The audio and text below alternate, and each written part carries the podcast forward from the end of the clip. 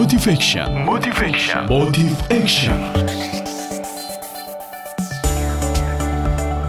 Assalamualaikum warahmatullahi wabarakatuh Mitra Muslim.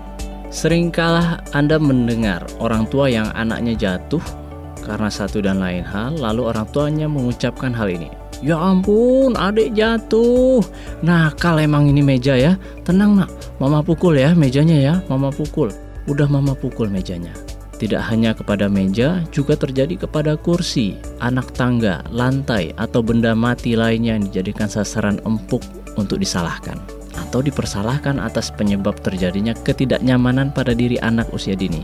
Entah apa maksud orang tua banyak melakukan hal tersebut, tapi agaknya ia ingin anaknya yang tadinya menangis menjadi tenang karena lega. Si meja, si kursi, anak tangga tadi sudah dipukul dan mendapatkan hukuman karena membuat anaknya tidak nyaman. Sekilas kita tidak melihat ada masalah dari kejadian tersebut, tapi sebenarnya kita sedang menyimpan bom waktu yang maha dahsyat jika kita tidak segera mengubah hal-hal detail yang esensial itu. Kok bisa jadi bom waktu?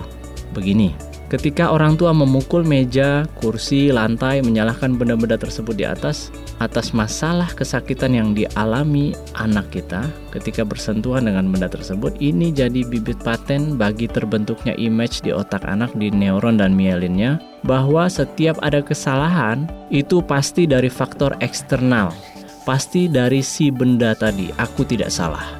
Jadi ketika orang tua selalu menyalahkan orang lain atau benda lain atas masalah yang dialami anak, ini dampaknya kurang elok bagi perkembangan si anak ke depan. Apa implikasinya ke depan? Kelak ketika ia dapat masalah, apakah itu di rumah tangga, di kantor, di tetangganya atau di mana pun ia berada, ia akan cari faktor eksternal yang bisa disalahkan sebagai justifikasi bahwa orang lain atau benda lain itu salah dan dia selalu dalam keadaan benar.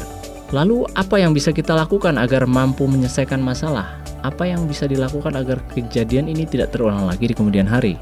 Kalau bonus demografi 2045 Indonesia ini isinya didominasi orang-orang yang suka menyalahkan orang lain, maka bonus demografi itu bukan lagi sebagai berkah buat negara kita, tapi malahan sebagai musibah.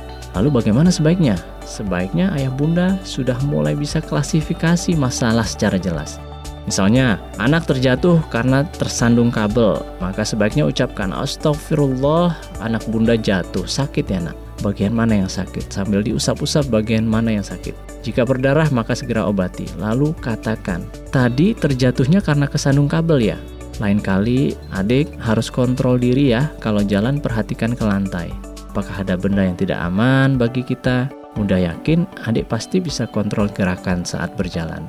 Dari kalimat di atas tidak ada kalimat menyalahkan kabel. Fokus utama adalah memotivasi anak agar mau lebih berhati-hati lagi ketika berjalan. Fokus utamanya ada pada diri anak, bukan fokus pada penyebab yang membuatnya jatuh. Fokus utamanya adalah mempersiapkan diri anak agar ketika menghadapi situasi yang sama di masa mendatang, ia sudah tahu apa yang mesti atau yang harus dia lakukan. Refleksi ke dalam diri, bukan menyalahkan orang lain atau barang lain. Mari optimalkan masa kecil anak agar hidupnya selamat kelak. Saya Pak Ading, Childhood Optimizer Trainer untuk Suara Muslim Radio Network. Assalamualaikum warahmatullahi wabarakatuh.